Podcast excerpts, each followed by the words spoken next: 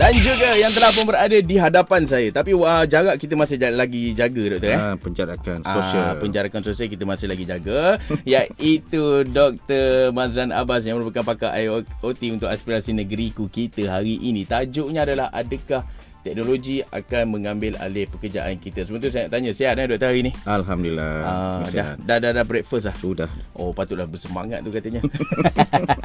Okey, baik. Berkaitan dengan topik kita hari ni. Soalan pertama je seperti biasa lah. Kita nak tanya juga pengenalan, lebih kepada pengenalan kan. Adakah Yeah. teknologi ni, uh, teknologi-teknologi baru ni macam robot ke, drone ke. Drone kan yang terbang-terbang Drone tu kan. lah, terbang. Ui, power sekarang. Kemudian IoT ataupun buatan pintar ataupun nama saintifiknya Artificial Intelligence. Intelligence, yes. Akan mula mengambil alih tugas kita. Pekerjaan-pekerjaan apa yang tergugat dan juga terkesan ni doktor? Ha, itu yang membimbangkan ramai orang lah apabila Ah. teknologi baru ni kita perkenalkan kan. Mm-mm. I Tapi think saya ingat doktor kata DJ memang takkan punya Ah, robot ambil. Dengar yang slot ini Macam mana saya nak cerita Oi, terus terus rasa suspend. Okey, silakan doktor. Sebab kalau kita tengok sekarang Di Malaysia pun Kalau kita tengok uh, Lebih kurang 700 Kadar pengangguran lah Lebih kurang 700 ribu orang menganggur sekarang Hmm, Jadi betul, betul, itu mungkin Belum lagi kesan daripada teknologi Ada Ha-ha. juga ke, Bila kesan teknologi Mungkin lebih banyak lagi Mm-mm. Ataupun makin berkurang Mm-mm. Itu kita kena tahu jugalah Tapi kalau kita tengok industri Bila dia dah berubah ni dia memang juga dia akan mengambil alih tugas-tugas yang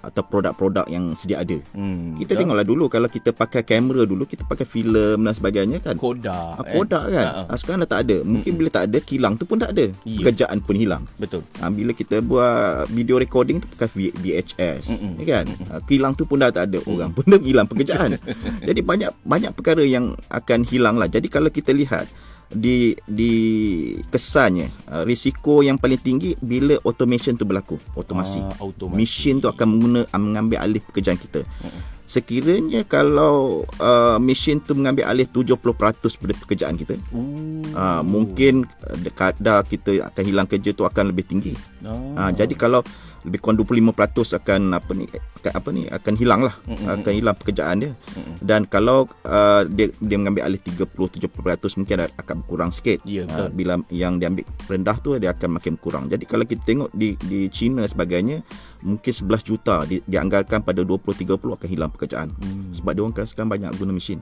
betul. ha, dan Banyak sangat teknologi kan. teknologi kilang-kilang sekarang takkan menggunakan tangan semua Tapi kalau kata uh, kalau kata di Malaysia sendiri yang saya nampak lah tapi kalau kata tak tahulah daripada yang pakar macam mana kan. Kalau Hmm. kata macam kita nak pergi tol tu kan. Touch and go apa semua sekarang ni kan dah senang kan. Kita touch apa semua top up pun kita top up sendiri dah sekarang. Ah. Kebanyakan tu dah memang tak ada dah sediakan ruang untuk kita tambah nilai tu. tambah nilai tadi orang pun dia dah dah diambil alih oleh Ah, mesin kan betul. ah, dia memudahkan kita tapi pekerjaan dia bagaimana tergugat juga kan Hmm, Betul. jadi kalau kita lihat adalah beberapa uh, apa tu kerja-kerja sepatutnya manusia ni tak payah buat Hmm. tapi oleh kerana kita tak nak buat uh, mesin tak ada masa tu kita Hmm. terpaksa buat yang dipanggil 3D dirty yang selalu kerja yang kotor Mm-mm. dangerous Oh. yang bahaya, Bahaya. dan difficult atau dull ataupun membosankan Oh. Ah ni kerja-kerja yang agak yang boring lah. Jadi kalau kita tengok kerja yang kotor selalunya macam pergi ke uh, apa lombong-lombong pembersihan najis dan sebagainya. Ini adalah mungkin uh, mesin tak ada masa tu manusia terpaksa masuk dan bekerja. Ya. Ha, dan kalau benda yang bahaya, kalau ada kes macam di Jepun bila radio, radioaktif kan berlaku, Mm-mm. jadi takkan dia nak hantar orang. Selalunya dia akan hantar robot.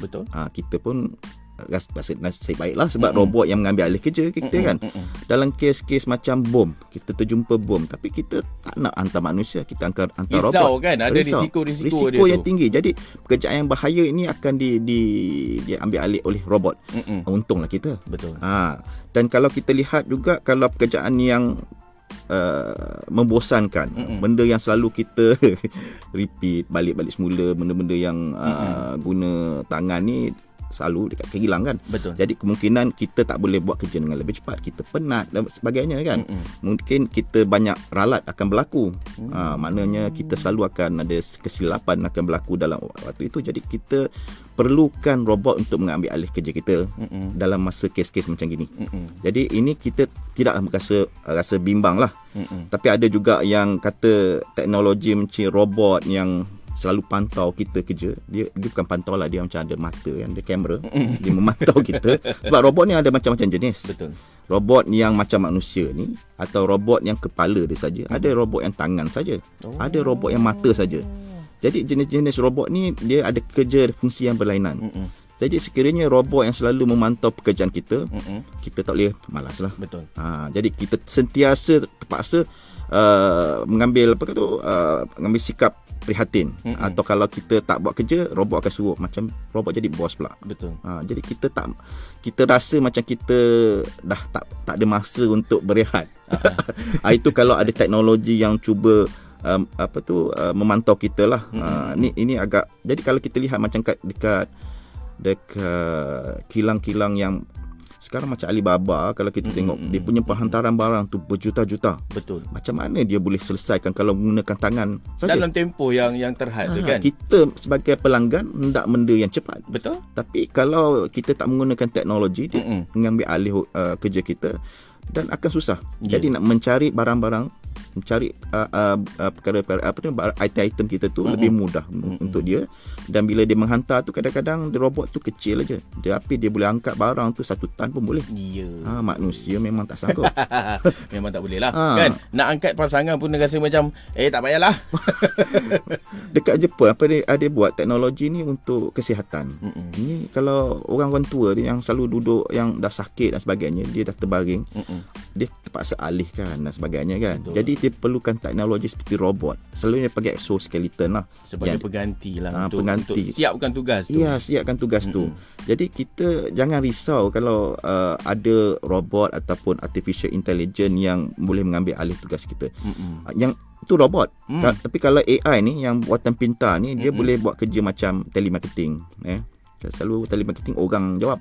Tak lama lagi robot yang akan Robot yang jawab Ya, robot yang bagi arahan kat kita nak menjual kat kita dan sebagainya. suara yang keluar tu suara robot lah Robot. Ya saya menjual Macam tu Ah, tapi ada yang itu robot betul. Oh, tapi tu robot sekarang betul. robot ni suara dia dah lebih kurang macam manusia. Manusia dah Dan arahan-arahan tertentu dia dah rakamkan mungkin Mm-mm. dan dia punya uh, sepatut tekan apa dan tekan apa kita akan ikut lah arahan yang tersebut kan. Tapi macam mana pun datang daripada manusia lah Untuk tetapkan benda tu kan Betul, betul. Ah, Cumanya peluang tu dah kurang lah Peluang dia dah kurang. Ah, Sebab sebelum ni manusia buat Lepas tu dah pindah ke robot Mana yang boleh jimat syarikat tu Selalunya dia akan gunakan yang mana yang lebih menjimat kan Ya betul. Betul Macam penghantar barang barang pun sekarang kita dah rasakan bahawa uh, nak paling cepat kita menggunakan Korea dulu kan. Nah betul uh, Korea ataupun orang yang akan hantar tapi sekarang dia pakai drone kan Hmm. teknologi sebagai drone itu akan uh, membantu kita Mm-mm. di di dalam bidang pertanian pula untuk membaja atau meracunkan uh, tu pokok-pokok dia gunakan drone juga Ah. jadi tak payahlah kita manusia ni dalam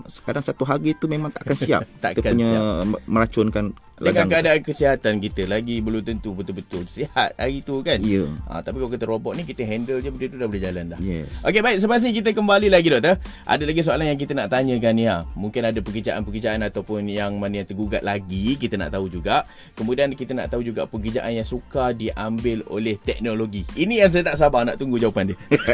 tak hilang kerja kan Okey ini dia Datuk Sri Siti Nurhaliza terang hanya di Radio Malaysia Selangor FM. Ya kembali bersama dengan kami berdua Saya Saf dan juga Dr. Mazlan Abbas Hari ini kita bercakap dengan Berkaitan dengan adakah teknologi Akan mengambil alih pekerjaan kita Doktor eh? Mm-mm. Okey jadi kita nak tanya lagi soalan kepada Doktor ni ha? uh, Mungkin Doktor nak terangkan lagi Berkaitan dengan apakah pekerjaan-pekerjaan Yang tergugat ataupun terkesan tu Kalau kata ada lagi uh, Dan juga kita nak jawapan daripada Doktor ni Yang pakar ni ha? Apakah pekerjaan yang suka sangat Diambil oleh teknologi-teknologi ini Sebagai Oh. contoh DJ DJ dah selamat belum selamat okey okey kalau kita lihat eh kita saya ada satu senarai yang saya tengok kat sini saya dapat uh, buat kajian ah. katakan artificial intelligence lah Hmm. buatan pintar ini yang berganti otak kita ah. uh, ini dia bukan robot tapi mungkin dalam bentuk uh, perisian hmm. so yang macam saya kata tadi yang buat tali marketing tu Hmm. kerani yang selalu buat kerja yang paperwork dan sebagainya mungkin tergugat juga Mm-mm. uh, yang receptionist Mm-mm. mungkin dia akan ditukar dengan artificial intelligence macam yang kita kata bila kita sampai di situ bukanlah orang tetapi sama ada robot ataupun komputer screen yang akan berhubung dengan kita. Hmm. Kalau kita tengok yang Korea tu akan terkena proofreader. Yang proofreader ni orang yang akan lihat pada apa tu uh, artikel-artikel dan baca Mm-mm, balik semula dan uh, computer support specialist. Ya. Kadang ni kadang-kadang kita boleh buat sendiri dah. Betul. Dulu kita terpaksa minta dia orang buat kerja maintenance. Sekarang kita lihat dia punya uh, maklumat tu dah dah ada, dah Mm-mm, lengkap mm-mm. dan kita boleh buat sendiri. Mm-mm. Uh, buat mark- market research, advertising. Uh, ini adalah orang-orang yang AI ni akan ambil alih. Okey, kalau kerja-kerja yang tak boleh diganti, Mm-mm. sukar digantilah. Okey. Ha, ini ada lebih kurang 10 senarai yang ada di sini tapi mungkin lebih banyak. Mm-mm. Satu macam human resource manager uh, yang HR lah. Ah, ah. Oh, dia terpaksa emosional. dia ada kan kesan dia tak boleh main macam robot je. Betul, betul, betul. Ah, dan ada sales manager yang terpaksa berinteraksi dengan orang. Hmm. Ha, dan kalau kita tengok marketing manager sentiasa dapat feedback daripada pelanggan macam mana Betul. nak ubahkan dia punya uh, mar- marketing message dia kan. mm, mm, mm. Uh, PR manager yang public relation tentulah mesti berhubung dengan manusia juga. Hmm. Chief executive ha, yang bos-bos ni strategik dia kena fikir BC-BC tu. Ha, jadi kesan dia lain sikit. Hmm. Event planner ha, dia akan tengok event yang berlaku suasana dia akan terus Uh, melihat suasana baru dia akan perbetulkan uh, waktu event yang tertentu Mm-mm. software developer of course lah software developer ni orang yang membangunkan perisian Kita yang buat teknologi Ah, tu kan. editor graphic designer Ah. jadi kalau kita lihat ni kes-kes ni dia ada ada beberapa apa kata orang tu uh, uh, ciri-ciri dia Ciri-ciri. orang yang me- ada emotional intelligence hmm. yang Hmm. ada emosi yang simpati empati empathy dia panggil lah Hmm, hmm, hmm. Tengok orang tu Maknanya ada lah macam tolak ansur Tolak dalam ansur. satu perkara kan. Betul, ah. Tiba-tiba tengok eh dah lama dah tak datang kerja ni. Ah. Kalau pakai robot ni memang hilang kerja. hilang kerja memang dandan tu dapat surat berhenti kerja Ah betul. dan kita kena tengok orang yang pandai eh, analisa data ha. dengan maklum balas dari pelanggan jadi orang yang pandai atur strategi, mm-hmm. orang yang pandai berunding. Dia Ya. tak boleh hantar robot untuk berunding. Dia robot ni dia A atau B atau C je. Kemudian kita nak yang kreatif asli. Ah, ah. So DJ ni datang kat mana? DJ ni dapat dekat yang ni Yang lah bahagian mana kata. yang lebih dia? Bahagian yang macam bos-bos yang marketing tu. Sebab nak kena bercakap. kena bercakap, kena pintar, Ah. kreatif. Kreatif. Ha, dah, dah kena uh, Suara apa tu? tak boleh sama DJ Kalau kata 6, 10 sama suara Eh DJ apa tugas ni Ha, dia kena adaptasikan suasana juga Ah, kan. betul. Ha, macam saya mungkin DJ Sal akan cakap dengan lain dengan orang lain cakap lain kan. So dia kena intonasi dia Betul, berbeza, betul. perbualan dia berbeza. Ah, ah. Uh, tapi macam saya uh, bila saya dap- nak lagu lah dulu kan dulu kita terpaksa pilih lagu kan. Betul Ha, sekarang ada Spotify kan. Hmm, hmm. Kalau teknologi macam Spotify dia mengenal kita punya personality kita. hmm. Kan dia kenal apa lagu yang selalu kita dengar kan. Betul Jadi gen- Jadi dia nilai kat situ di sinilah genre apa yang selalu kita dengar apa apa dia punya muzik yang Ya. yang lepas tu dia akan lepas tu dia akan bagi tahu saya uh, lagu Inggeris senarai lagu dia Mm-mm. lagu Melayu senarai lagu dia Mm-mm. tahun 60-annya lagu 70-an Hmm. 90-an Betul, betul, 2000 dia akan bagi senarai jadi itu ada artificial intelligence uh, mungkin itu dia boleh lakukan lah untuk teknologi tapi macam DJ ni mungkin agak susah lah sebab DJ ni dia dia dia kalau orang yang artis eh, DJ dia panggil artis juga Mm-mm. bila dia ada artis creativity memang agak susah uh, nak digantikan oleh uh, teknologi. Ya Uh, jadi itu yang kita kita lihat uh, kerja-kerja yang boleh diambil, kerja-kerja yang tak, Tak boleh boleh diambil tak alih. boleh diambil alih. Ah, jadi itulah jawapan dia ya. Ya. Rasa selamat sebenarnya. Doktor saja je buat suspend kan sebenarnya. Okey baik, terima kasih. Ada lagi soalan yang kita nak tanyakan kepada doktor berkaitan dengan topik kita hari ini. Tapi sebelum kita berhibur dulu. Ini dia Ayai dan juga Awi Rafael. Manusia sempurna. Macam mana pun manusia juga kan. Manusia. Ah, Uh, dia bukan robot. Yang kontrol robot tu manusia juga. Manusia. Ah, cuma je peluang lah peluang. Kita nak cakap berkaitan dengan peluang sekarang ni kan. Ya. Kalau dah robot banyak sangat tu bahaya juga. Ah. kan? Okey, baik. Lepas ni kami kembali hanya di Radio Malaysia Selangor FM. Okey, hai. Assalamualaikum. Selamat pagi. Hari ni saya Sal dan juga bersama dengan Dr. Mazhar Abbas. Ah, doktor boleh cakap kat situ. Ah, mungkin dia nak tanya soalan yang lain, ah, topik-topik lain macam mana. Tak apa, tak payah pakai speaker tak apa. Okey. Ah, dia orang tahu dah, dia orang tahu dah. Kalau kata dia orang ada soalan, dia orang nak tanya kat doktor macam mana. Okey, kalau IG ke Facebook ke. saya sebenarnya di social media ni semua ada. Ha. Kalau di Instagram tu cari Mazlan Abbas. Ha, di Twitter pun Mazlan underscore Abbas. Ha, di Facebook pun Mazlan Abbas. Apa lagi? di, di YouTube pun ada juga Mazlan Abbas. Tak baik kat Facebook kita ni ada orang yang faham. Ada lagi ruang untuk diriku Hati ini bergelora Sifia. Di mana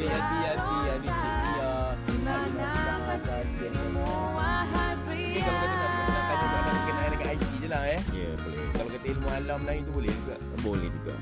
Kalau Mana yang tu boleh eh? jawab. Boleh. Orang itu ya, saya pun kisah benda lah. Ah, jangan bagi saya. Kau bagi saya acuh. saya, saya mengucapkan terima kasih kepada diorang. Diorang selalu datang ah. Ah, mendengar yang ah, Tiap-tiap hari orang pun kan. Punya sesi. Tapi kalau ikut dengan pengalaman Seperti bagi saya Bagaimana cara untuk bertemu dengan dirimu? Ku oh, bertanya Masih ada lagi ruang tu diriku Hati ini bergelora Berontak-rontak Di ah, banyak dalam, dalam pelbagai saluran. Tapi orang yang tanya dalam saluran tu kenalah jawab juga sebab saya dah jawab. Ha, kadang-kadang dia tak nak jawab balik. Selalu dulu cara yang kita dapat maklumat adalah melalui email. Beritahu ku pria di Email pun mana kadang-kadang orang berada balik Sanggup ku mencarimu spam juga kan. Ya. Berhati-hati lah maklumat yang uh, saluran yang terbaik lah. Okey, lepas ni ada lagi soalan yang kita nak tanya kat ni. Hari kena standby semua. Okey, jom. Kita nak standby. Jom, ke live yang nanti. Ah, ni live dalam live. Oh, ada. Okey. Bagaimana cara untuk bertemu dengan dirimu Ku ingin bertanya masih ada lagi ruang untuk diriku Hati ini bergelora meronta-ronta Di manakah dirimu wahai pria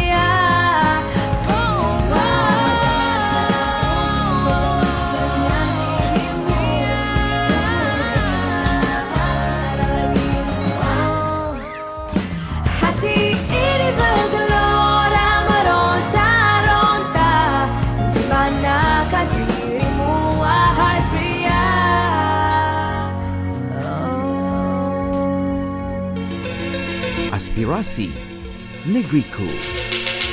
Selamat mendengar Aspirasi Negeriku Ya, kembali bersama dengan saya Saf dan juga Dr. Mazlan Apas. Hari ini topik kita adakah teknologi akan mengambil alih pekerjaan kita ni doktor? Ha, kita nak tanya lagi kepada doktor ni berkaitan dengan soalan yang seterusnya untuk pengakhiran jugalah ni kan. Uh, bagaimana sebenarnya ataupun apakah langkah-langkah yang patut kita ambil untuk menjaga kerjaya masa depan kita?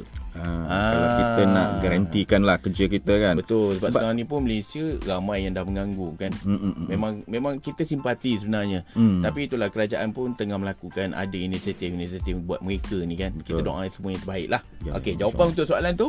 Okey, insyaAllah nanti saya akan ada satu link ni dekat dekat website. Saya akan Mm-mm. letak kat Facebook ni nanti eh. Mm-mm. Ada link ni dia dia dia akan tunjuk kalau kita kerja apa, nak kerja apa ataupun sekarang kerja apa. Hmm. Apakah yang uh, kerja ni akan diambil alih, berapa Hmm. peratus dia Hmm. punya kemungkinan diambil alih ataupun tidak. Mm-mm. Sebab sama ada jurutera ke ataupun uh, doktor dan sebagainya Mm-mm. kita tulislah nanti dia akan bagi tahu kita punya tu.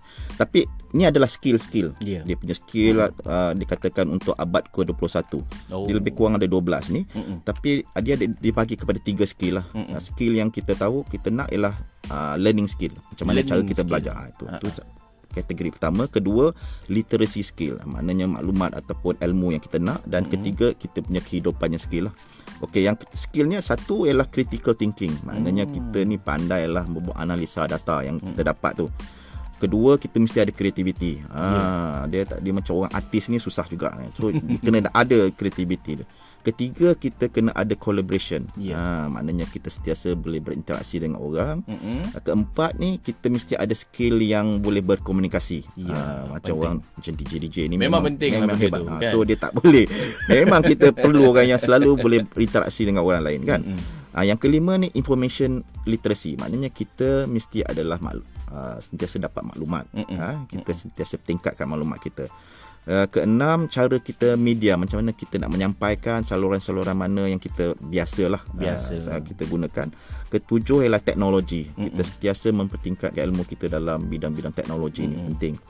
Kelapan kita mesti fleksibel. Uh, jangan macam keras macam Jangan terlalu ikut, Ikut sangat kan. sangat macam- Ah, sebab kadang-kadang keadaan tu tak boleh pergi, janganlah pergi. Ya. Ah, fikir cara-cara yang lain. fikir cara lain dia Ah, ah. dia tak boleh straight forward saja dia Ya. dia ada benda-benda yang kita paksa masuk faktor-faktor lain kan Ah, ah. ha nunggu buat keputusan yang kesembilan ni kita punya leadershipnya skill ha Leadership, apa Leadership. pim- ke, kepimpinan ah, kepimpinan kita Mm-mm. ha, yang ke-10 tu kita pandai buat inisiatif sendiri janganlah nak ketuk baru kita buat Ah. ha, kita pan- kita paksa uh, ada inisiatif robot ni dia, dia arah je dia buat Ah, betul kalau kan? tak arah dia tak buat kita tak nak gitu Jadi kita jangan jadi robot. Jangan robot. Ah. Robot tu ada masa dia bagus. Ya. Ah, dan yang ke-11 ni dia uh, produktif lah Ah, eh. ah, ah, Sentiasa ah, buat ah. benda-benda yang uh, produktif. Yang ke-12 ni yang bentuk-bentuk sosial. Ah, ah. Jadi benda-benda macam ini jadi apa yang diperlukan secara apa tu ringkas uh, dia ada tiga Mm-mm. untuk menjaga masa depan kita. Yang pertama dia mesti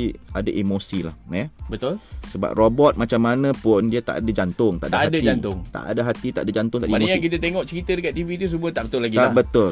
Ha. tak tahulah masa depan. tak payahlah, tak payahlah. ha, tak payah. Kan? Dia, dia tak ada benda tu. Jadi Ha. itu yang kita kita menang. Ha, yang kedua ni kecerdasan emosi, empati, simpati. Ha, ni sentiasa kena ada. Yang ketiga ni memang kita kreatif lah, fikir di luar kotak. Jadi kalau kita ada benda ni, Mm-mm. kita uh, mempunyai kelebihan Mm-mm. untuk mengatasi sama ada ini uh, buatan pintar ke robot ke dia boleh atasi. Ha, tapi sebenarnya kita teknologi ni bukan mengambil alih uh, kesemuanya. Mm-mm. Dia membantu Membantu untuk Kerjaan uh, kita. memudahkan kita. memudahkan tu lah. kita. Ha. Ha. Apa yang kita tak boleh buat, dia boleh buat. Apa yang Ya. kita tak boleh ingat, dia ingatkan kita. Ya, kan? betul. Apa yang selalu kita penat, dia tolong bantukan kita. Ha, ha. Yang mana kita tak ada kekuatan, itulah yang dia tolong kat kita. Yes. Ha, jadi Saling melengkapi lah orang kata. ha, saling melengkapi. Cumanya jangan terlampau. Ah terlampau. Kan, kita tak tapi- boleh Tapi keadaan lah kan. Bergantung kepada keadaan lah saya rasa. Kita tak boleh bagi robot tu jadi bos kita. kita sepatutnya jadi bos dia. Eh kalau kata robot tu jadi bos kita, eh senang nak game. kita matikan switch je. kan? Itu cara dia terbaik kan. Okay ni lah Syafian ada komen ni dekat WhatsApp kita ni doktor. Mm-hmm. Dia kata ada collaboration between robotic and human. Memfokuskan dengan topik kita hari ni. ah ke? betul. Ah. So itu yang dipanggil cobot. Ah, cobot. Cobot tu collaborative robot. Ah. Robot yang selalu berinteraksi dan membantu kita. Ya. Sebab kalau kita tengok dekat kilang pun uh, dalam walaupun dalam kat kilang tu Mm-mm. ada robot digunakan tapi ada Mm-mm. manusia kan. Betul? Nak Ada. masuk nak masukkan kotak ke nak alihkan barang ke Ya. nak tengok inspect satu ada manusia. Mesti ada. Dia tak semuanya 100% uh, mesin yang digunakan. Mesti kena ada yang memantau tu takut jadi perkara-perkara yang tak sepatutnya kan. Ah, jadi kita saya nasihatkanlah untuk masa depan ni sebab teknologi sentiasa ada Betul. gelombang yang baru. Mm-mm. Uh, anak-anak muda ni terpaksa melengkapi Ya. ataupun mempertikatkan ilmu dia. Mm-mm. Sebab teknologi ni dia takkan dia dia dia tak berhenti di situ. Dia sentiasa berubah. Mm-mm. Setiap 5 tahun, 10 tahun kita akan tengok perubahan. Hmm. Ah, kita tengok yang sekarang, kita tengok Kalau kata telefon bimbit pun tak sampai setahun dah doktor eh. Ah. Berbulan-bulan tiba-tiba ada yang yang yang, Yang- terkini, yang yang terbaru. terbaru kan. sekarang berapa G ada? Eh saya tak tahu Ah, lah. 5G kan? ah, 5G sekarang. 5G fifth generation mobile. Ah betul. Walaupun 5G, research untuk penyelidikan untuk 6G dah dimulakan sekarang. Hmm. Ha, belum lagi kita nak pakai 5G, orang dah buat penyelidikan yang terbaru. Orang dah buat yang baru kan ha. Ah. benda itulah orang kata upgrading Upgrading, Upgrading. To be better lah Yes, kata yes.